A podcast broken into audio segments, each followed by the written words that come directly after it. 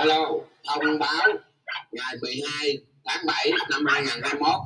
bắt đầu vào lúc 14 giờ đến 21 giờ. Sẽ lấy mẫu xét nghiệm nhanh covid trên địa bàn phường 3 đề nghị toàn thể nhân dân trên địa bàn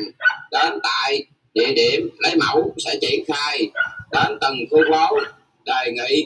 được tiến hành lấy mẫu địa bàn, địa điểm cụ thể sẽ được thông báo khi triển khai.